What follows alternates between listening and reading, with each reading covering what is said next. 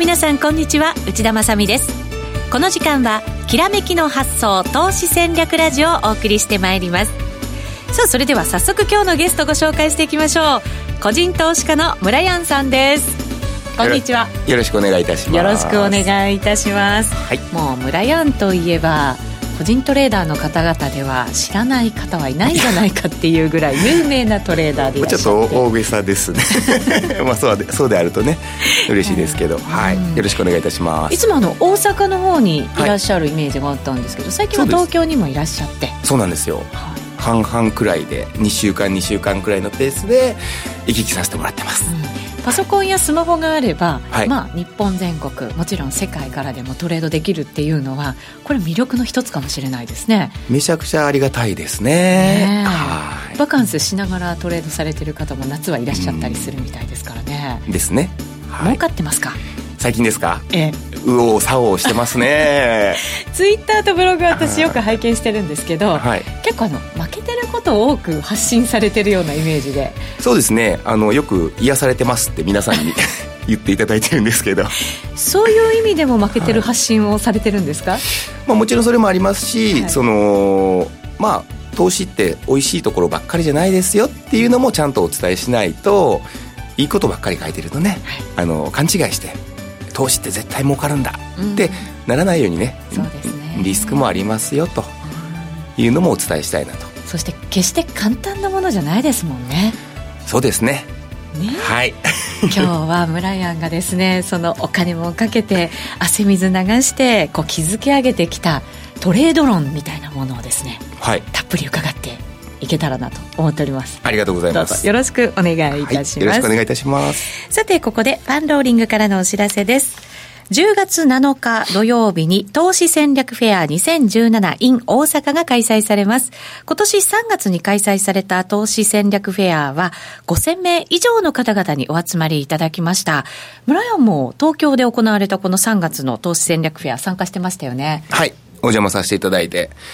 前にも出て喋らせていただきました。先生だったわけですよね。すっごい熱気でしたね。はい、すごかったですね。ねえ。えーあの、うん、私ね、端っこのセミナールームから、端っこのセミナールームまで行こうと思ったんですよ。聞きに行きたいなと思って。はい、そしたら、なかなか行けなくて、人が多すぎて通路に。ね。ね。で、なんとか、すいません、すいませんって言いながら通らせていただいて、うん、ようやく着いた頃にはセミナーがもう始まってたっていう。はい感じぐらい盛り上がっていて、なんと5000名以上が集まってくださったと。ねえ、大盛況でしたね。本当そうですよね。はい。大阪も毎年盛り上がるんじゃないですか？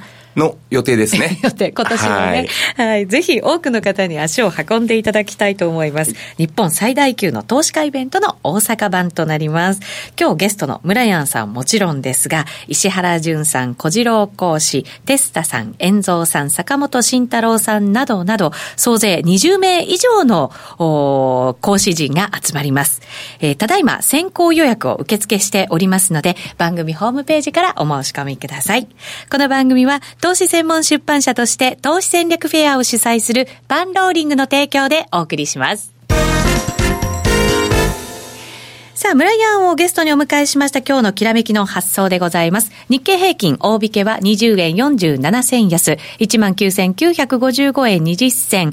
高かったのが2万36円31銭というのがありましたが、この2万円を挟んだあたりで、このところちょっとなんだか方向感ない動きですよね。そうですね。なんか2万円に磁力が発生してるのか。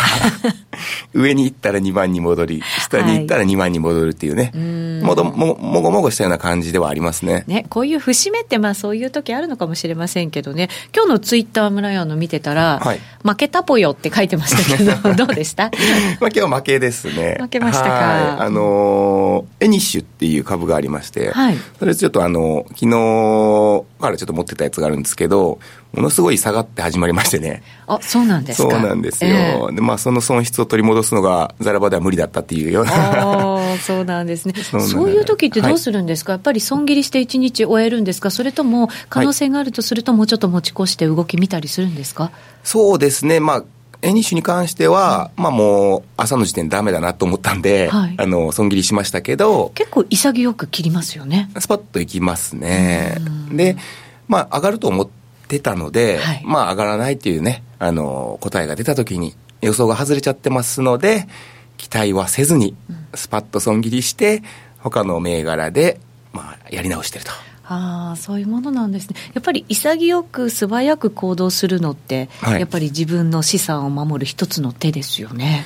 まあ、それでもありますし、ええあの、もともと、例えば1週間持つとか、決めているんだったら、多少の上下っていうのはほっといてもいいと思うんですけど、はいまあ、上がらなければ切るって決めてたんで、まあ一応自分のルール通りに損切りと。悲しいけれども、はい、っていうところです。さようならという感じですかね、はい。また会う日までっていうね、感じかもしれませんけど、決算発表なんか始まってますから、やっぱり個別、動きいいものも出始めてるんじゃないですか？そうですね、もう上か下か結構はっきりしてきてますね。はい、はいやっぱり勢いのあるものに今、ついていった方がいい相場ですか？そうですね、今、ちょうど先々週くらいまでは、そんな感じだったんですけど、まあ、先週、今週くらいからは、まあ、そのあたりも勢いだけでは上がらなくなってきてるかなと。はあ、難しくなってきてるんじゃないですか、そうすると。そうですね、ちょうどあの決算シーズンに入るので、はいまあ、そのあたりで、まあ、持ちたくない人は売るし、持ちたい人は持ち続けると。で、決算が出ても、いまいち反応が悪かったりと。はいあの、いい悪いはね、結構分かれてきてますね。なるほど。そうすると、はいじゃあ、トレードしやすいもの、まあ、しにくいもの、しちゃいけないものはいっていうのがはっきりしてる相場。そうですねということも言えるのかもしれないですね。はい銘柄選びすごく大事になってくると思いますが、ここからは村山が資料も作ってきてくれましたので、はいその資料をもとにお話を進めていこうと思います。はいはい。タイトルがまず、何のために皆さんは投資するのかっていう、ですねち。ょっとドキッとするタイトルなんですが、はいはい。これはもうあの純粋に綺麗事は抜きで、はいあの、なんで株式投資をしようと思ったのかっていうのは、まあ、皆さんきっかけは様々だと思うんですけどね。誰かからね、株って儲かるよとかね、はいあの、まあ、たまたまね、えー身内の方が持っていた株をもらったとかね、まあ、いろいろあるとは思うんですけど、もちろんね、優待がなんか楽しみとかね、うんそういうのもあるかもしれない。はい。でも結果、あのー何のために投資をするのかっていうのをまとめると、はい。あの、まあ、ここにはね、いろいろね、書いていますけど、はい。かっこよさそうだとかね、ね、簡単にトライできそうだと言いますが、ええ。とにかく何のためにかと言いますと、もう自分がね、利益を得るためにはい。投資するわけですよね。ね、当たり前ですもんね。儲けたいからっていう気持ちは誰でもありますよね。損したいからね、やるって方いらっしゃらないんで。はい。はいもちろんです。ですね、はいこれはもうこれをね、とにかくこう、そんなもんですよと、うんスパッとね、はい。あの、綺麗事はなしでいいと思います。やっぱり村屋もそうですよね。はい。儲けたいから始めた。そうですね。うん僕の場合は、あの、知り合いの方が株で1億円儲けたっていうのをね、ええ13年前に聞きまして、えー、1億円？まあこれは25歳ぐらいだったんで、インパクトがねう、んありますね。確かにそうですよね。1億って言ったら、働いてたってなかなか見ることができない金額じゃないですか。うん想像できなかったんで、はい。えー、すごい。なんか、気になるっていうとこから、まあ結局儲かるんじゃないかっていうとこからね、始めちゃいましたけど、うん。あの周りにもやっぱりいろいろ投資始めたいという方々もいると思うんですけど、はい。やっぱりこう簡単にできそうとかそういう方々っていらっしゃったりするんじゃないですか？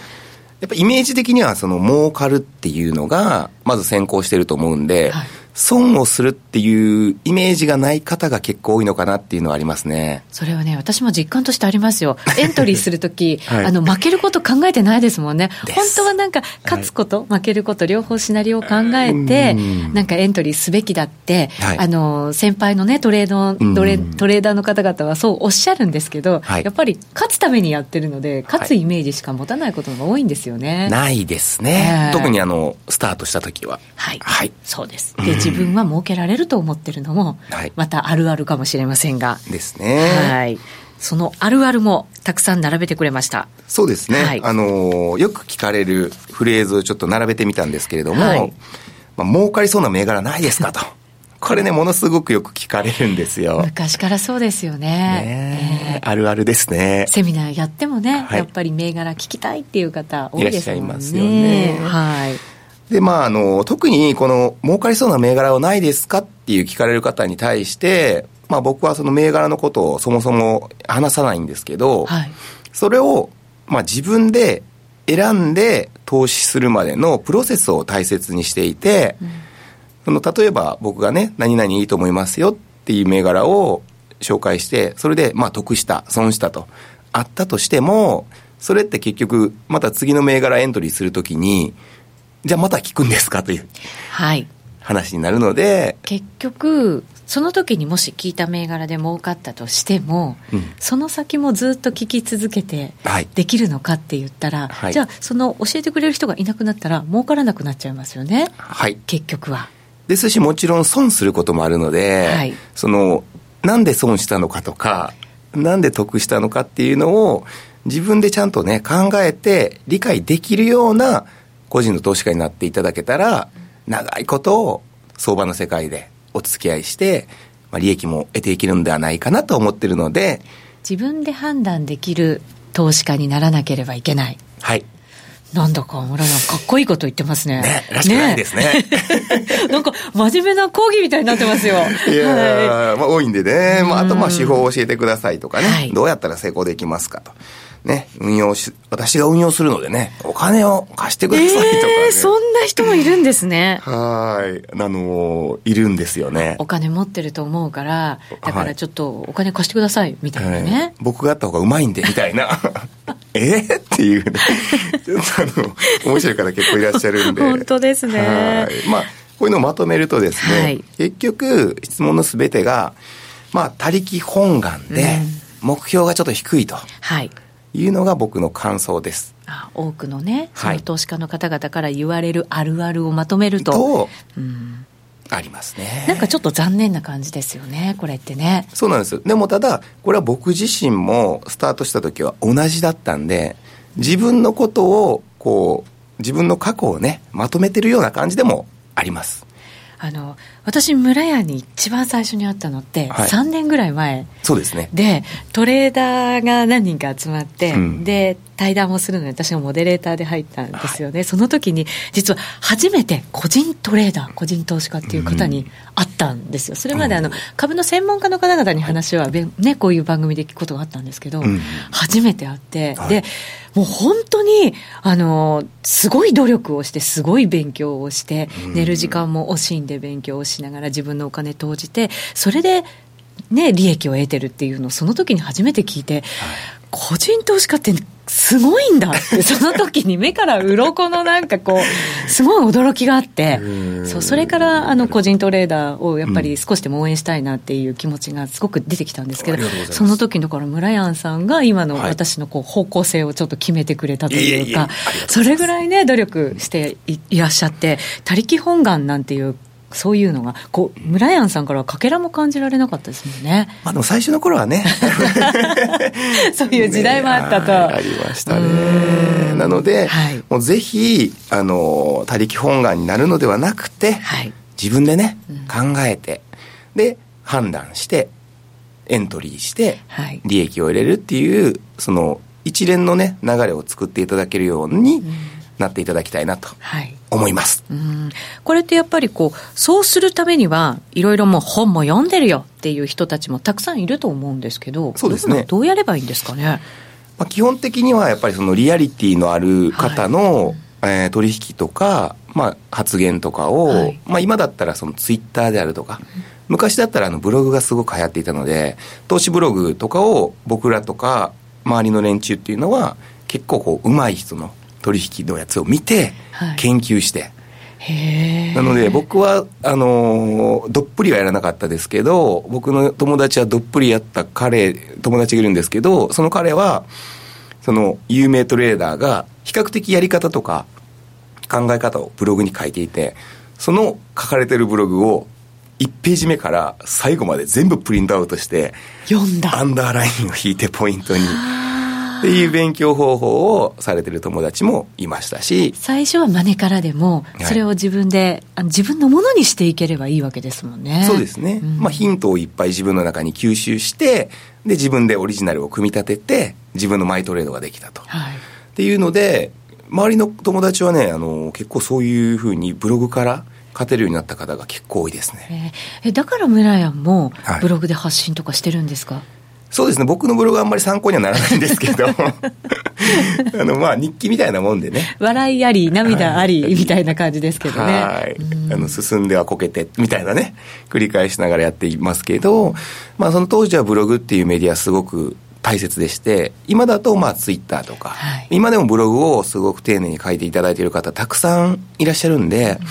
まあ、ちょっと面倒くさがらずにね自分の好みの投資手法の方の研究してみるのもいいんじゃないのかなと、そうですね。思いますね、はい、自分の肥やしになりますよね。はいなりますね。はい、えー、相場に関わるにあたって必要だと思うこともまとめてくれました。まあそういういろんなブログを読むことっていうのもありますが。はい、はい、そうですね。こちらのまとめさせていただいたのは、まあ、己を知る。自分を。はい、はい、敵を知ると。敵を知るっていうのは他のトレーダーってことですか？まあ、そういう意味も全部含めてなんですけど、はい、例えばその今の相場の世界での主流っていうのがあの、うん、自動売買とかの外資系のね金融機関のアルゴってやつ。アルゴリズムとか。やっぱりアルゴ入ってから大変になったんですか？変わりました？ありましたね。えー、結構板なんかも分かるって言いますよねアルゴが入ってきてるのが。そうですそうですそうです、うん、でも今はもう67割は以上はもう HFT というね高速売買の方々が、はい、あのまあまあコンピューターを使ってね駆使されてるのでそういう人に勝とうとするんではなくて、はい、もう相乗るっていうねっていうふうにするのが一番効率が今はいいんじゃないかなと思いますよね、ある意味自分の中に取り込みながらそこに乗っていって利益を得ていくっていう方法なんですね。はい。あの大きいものにはね巻かれていこうっていう。小判ざめでくっついていっちゃうっていう、ね、それ大事ですよね。でもね。はい。なので変に維持にならないっていうことですよね、うん、これが自分がこれが正しいって思ったことを、はい、もちろんそれをもう通すのも大切だけれども、はい、長いものに巻かれるもの大切。大切だと。はい、あとはもう柔軟性ですよね、はい、あの自分ね今言われてたように自分はこれで絶対間違いないと。で過去も何回もこの取引で成功していると。でも相場の潮目っていきなり変わったりするんですよね。で今まで勝ててたやり方が急にコロッと変わってしまってるけど過去の栄光にすがりついていて次の変化になれないと。はい。でなるともうこう負けが込んでいっちゃうので、まあ、あの柔軟性で自分の考えを相場に合わせていくっていうのがいいのかなと思いますね。確かに、相場って本当に急に流れ変わりますもんね。変わりますね。ね。で、なんかこう、上がったところばっかり覚えてると、その、下がってきてもまた上がるんじゃないかっていう、自分の勝手ななんかこう、はい、期待みたいなものが膨らんでて、こびりついてて頭に、なかなかね、なんか手じまえなかったりするんですよね。しますね。ライアンでもしますかもういっぱい痛い思いしたんでね だからこそ素早くね損切りができるようになったとかねようやくですねはい買い増しや難品。はい、うん、まあこの辺りもあの先ほどね最初にまあちょっとだけね、えー、言いましたけど、はい、まあその自分のルールを作ってで買い増しや難品っていう行為に対してはそのあらかじめ決められてるものなのかいくらまで下がったらこんだけの株数を買いましょうと、はい、でもっと下がったらもうちょっと買いますっていうのを、まあ、あらかじめ決めてる場合はいいんですよ、はい、もう予定通りの行動なので、うん、なんですけど、まあ、要は大体まあ僕もよくやりましたけど感情的になって、うん、うおすごい下がった。もうでも反転でしょ。うそこ。みたいな感じで、はい、うん何品の予定なかったけど買う。みたいなので、寝頃感とかね。そうなんですよね、なので計画上にない買い増しとか、はい、難品っていう感情的になってやるやつは大体損するんで こういうのはもうやめましょうと。はい、であとはまあチャート板読み歩み値のね注目度についてと、はい、これはですね、まあ、あの純粋に言うとも経験則になってくるんで、うん、相場が見れる時間がある方あのもちろんね、えー、普段お昼間お勤めの方はざらばにね貼り付けなかったりするかもしれないんですけど、はい。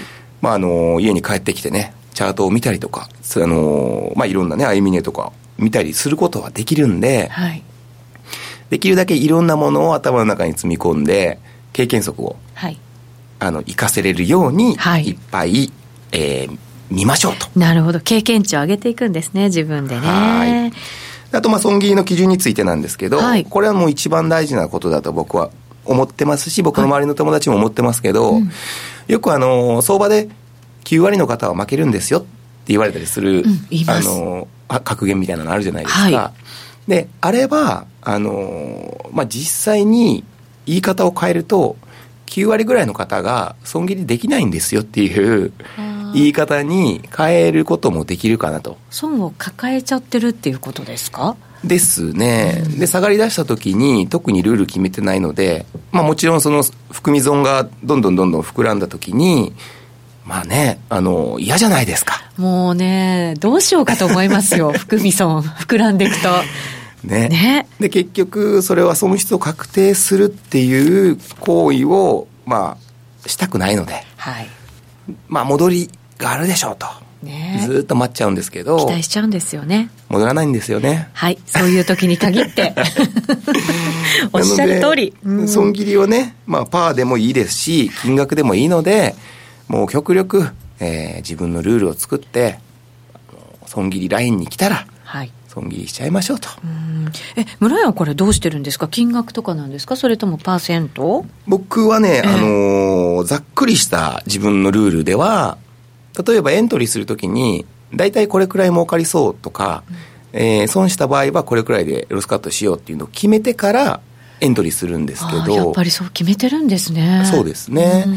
でじゃあ例えばなんですけど今このタイミングでこの株数買ったら何分後とか何時間後にプラス10万円くらい儲かりそうだなと。いうイメージは一応するんですよね。はい。だけど当然反対に行くこともありますよね。あります。なので見込める利益が10万円だった場合まあ3万円ぐらい損した場合はあの損損切りしようと。あー3割ぐらいですかねそうするとね自分が予想してるうん。利益の、利益の3割ぐらいをめどにはい。ロスカットしてるんですけど、まあ、例えば100万円狙いそうだなと思ったら、まあ、30万円くらいでなるほど。ロスカットしてる。まあそうかそうか。大きくなるんですね。ですね、はい。でまあそういう感じで今はやってるんですけど、え。ルールっていうのはもう個人の自由なんで僕はこういうやり方をしてますよっていうあとまあねその見込める利益の3割下がった時に、まあ、ちゃんちゃんとロスカットできるかどうかですよね。そうですよね、はい。もしかしたら戻るかもってあその時もね思っちゃうかもしれないのでね。散々やられました。やっぱりね、はい。はい。やられたからこそ今きっちりできるっていうのもありますねきっとね。ですね。うん。まあ、経験大事だなとはい。思いますね。わかりました。はい。さあ信用取引もされるんですか？そうですね、うん。信用取引は、まあ、特に時間軸が短い方とかデイトレーダーの方とかは対応されてる方がすごい多いと思うんですけど、はい。それがなぜかというと2013年の信用取引の規制が緩和されたんですよ。はい。ご存知だと思いますけど、はい。まあ、いわゆる回 回転売買がねものすごく簡単に何度もできるようになったということなんですけど、要は50万円とか100万円の投資資金でされてる方でも何千万円の売買ができてしまうと。はいレバレッジかけてね、やるわけですよね。できちゃうので、はい。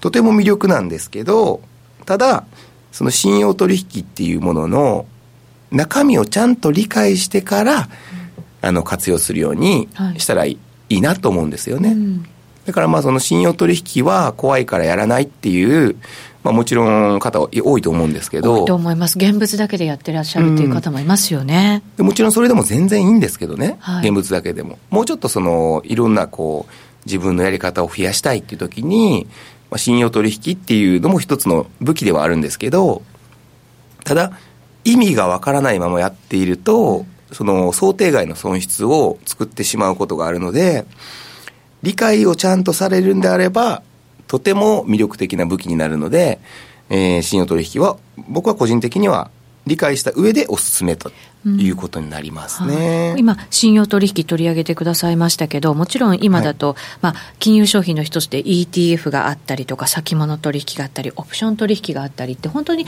いろんなものはあるんですよね。だから、それを知った上で、活用していくっていうのはすごい大事なことで、はいまたそれができるとすると幅も広がるっていうそうですね。ことにはなるわけですよね。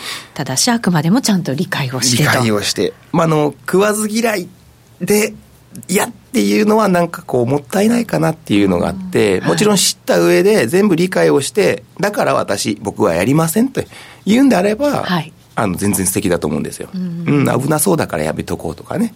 で特に信用取引をされる方で注意する点とすれば、はい、あの、感情的になりやすい方は、やめといた方がいいと思いますね。そうですか。はい。っていうのが、自己資金100万円でもし投資を始めたとしたら、うん、信用取引してると、3.3倍まで変えてしまうので、はい、330万円分変えてしまうと。そうですね。ねまあ、利益が出るときはいいんですけど、損するのもまた早いですよね。すごいスピードで損するので、はい、あのー、ちょっとこれ次のページにはなりますけどね。はい。えー、まあ、あ、もう一つですね。はい。株価は意外と1日で上下するっていうところなんですよ。はい、動く株はね、動きますよね。うん。なので、1日で、例えば10%から30%、はい、プラスマイナスするということなんですけど、信用取引でもし、その、3.3倍、感情的になって買ってしまった場合ですよね。はい。100万円しかないのに。で、そういう時は、その33%もし値下がりすると、100万円はゼロになってしまうんですよね。はい。で、33%ってそんな簡単に値下がりしないでしょうと思いがちなんですけど、はい、1日でね、こうしちゃったりするんで。怖いですよね。えー、でも、それは仕組みが分かってないから怖いと思うし。そうですね。そうなんですよね。でも分かった上でやるんだったら、やっぱり怖くないとは言わないけれども、ちょっと半減するかもしれない。ね、はい。